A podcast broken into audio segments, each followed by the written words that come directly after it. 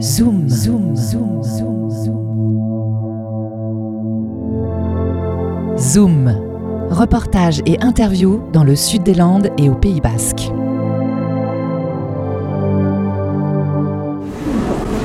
Cette semaine, le festival du film documentaire FIPADOC se déroule à Biarritz du vendredi 19 au samedi 27 janvier. Et pour cette sixième édition, plus de 150 films documentaires sont présentés. Et toute cette semaine, eh je rencontre des réalisateurs qui nous invitent à prendre le temps d'observer et de comprendre notre présent au travers d'histoires vraies.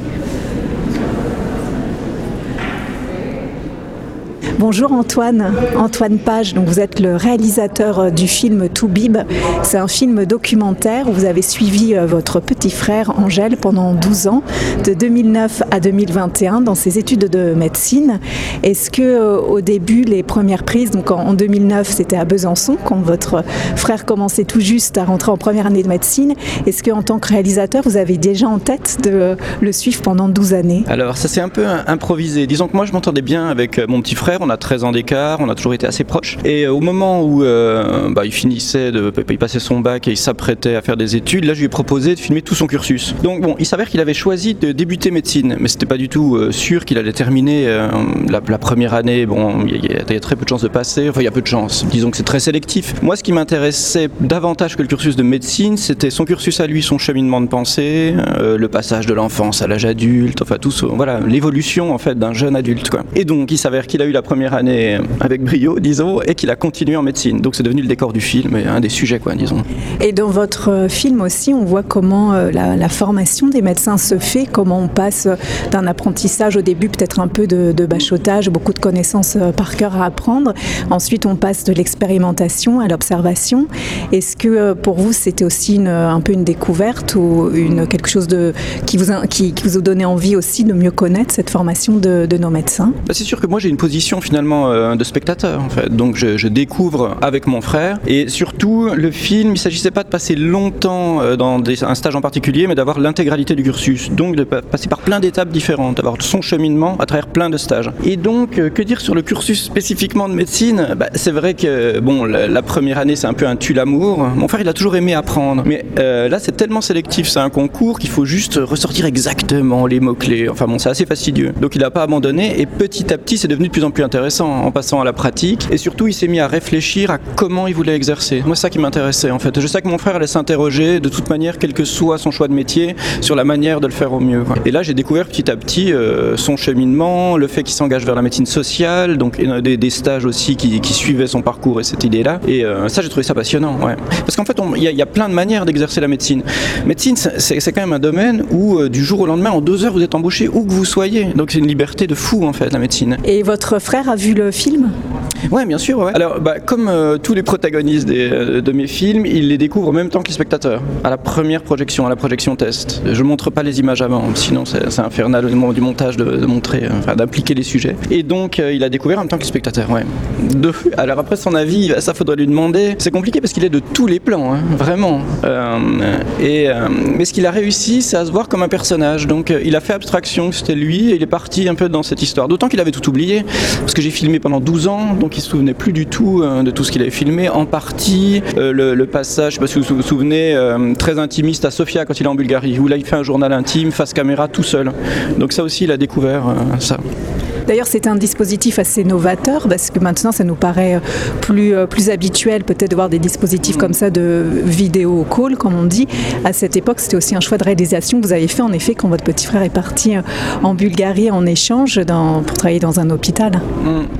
Bah, le film est très hétéroclite au niveau de la forme. Moi, ce qui m'intéressait, c'est de trouver une forme adaptée à chaque moment et presque à chaque stage. Et c'est vrai quand il est parti en Bulgarie, donc il y avait une distance géographique qui m'interdisait de filmer, le filmer régulièrement. Donc là, c'est moi qui lui ai proposé ça, sans du tout de garantie que ça fonctionne. Je lui ai dit, bah, tu pourrais euh, te filmer tout seul en webcam chaque jour et tout ça. Et lui s'est approprié cette idée et a transformé ça en vraiment un journal intime. Ce qui lui permet d'aller beaucoup plus profondément euh, dans ses réflexions que si moi je l'avais euh, filmé ou je lui avais posé des questions directes. Donc il y a toute l'histoire avec notre père, enfin plus des. Voilà. donc c'est sûr que ça donne un ton différent, ça permet de mieux le, mieux le connaître. Moi aussi d'ailleurs, hein, je découvre mon frère avec ça. Parce que moi je regarde les images, pareil, 12 ans après, au moment d'attaquer le montage. Donc je savais pas du tout si ça avait fonctionné ou pas, euh, cette proposition que j'avais faite. D'ailleurs, euh, pour le montage, ça doit être compliqué d'avoir 12 ans de, rush et d'images à structurer. Bah, c'est génial, moi j'adore. Moi, c'est ce que je préfère en fait, le montage. Euh, parce que là, il n'y a pas tous les impondérables de tournage. C'est compliqué à tourner dans le milieu médical parce que, surtout ce système-là d'être tout le temps présent, mais sur une longue période, ça faisait que je restais jamais longtemps dans un lieu. Donc c'était assez frustrant, j'étais toujours obligé de raser les murs, je connaissais jamais personne. En fait, au moment où je commençais à prendre mes marques, hop, il fallait passer sur un autre stage. Donc le moment du montage, évidemment, là j'avais énormément d'images, bon, je dirais 250 heures de rush, ce qui n'est pas non plus gigantesque pour 12 ans de tournage parce que j'ai peu filmé chaque année mais sur une longue période. C'est là la vraie écriture pour moi. Enfin la construction du film elle est au moment du montage. Parce que tout le tournage c'est une collecte d'images où j'accumule, j'accumule et je construis le film au moment du montage. Et vous l'avez construit en cinq tableaux. Ça peut presque donner aussi euh, l'idée d'une série, même on peut presque le voir comme une petite série documentaire. C'est-à-dire qu'au départ, en effet, j'avais pensé en série parce que là c'est chapitré, hein, donc ça, ça, pourrait. Simplement, il y a très peu de créneaux. Là, après, c'est des trucs, une tambouille euh, professionnelle assez ennuyeuse, mais c'est difficile de rencontrer les responsables de cases. Il y en a très peu. C'est ultra formaté, comme jamais en fait la télé en documentaire.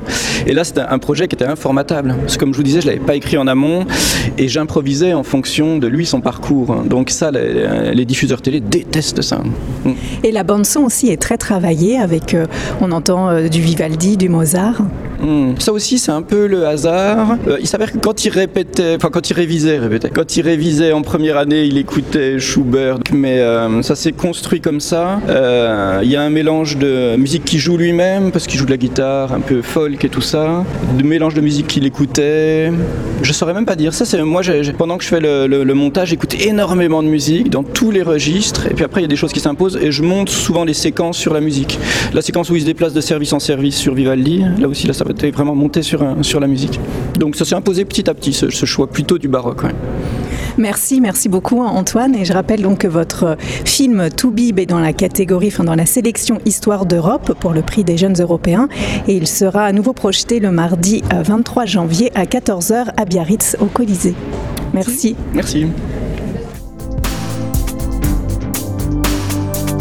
C'était Zoom, reportage et interview dans le sud des Landes et au Pays Basque. Interview et mixage Aline, musique du générique Romain Varé. Podcast en ligne sur webradio.fm.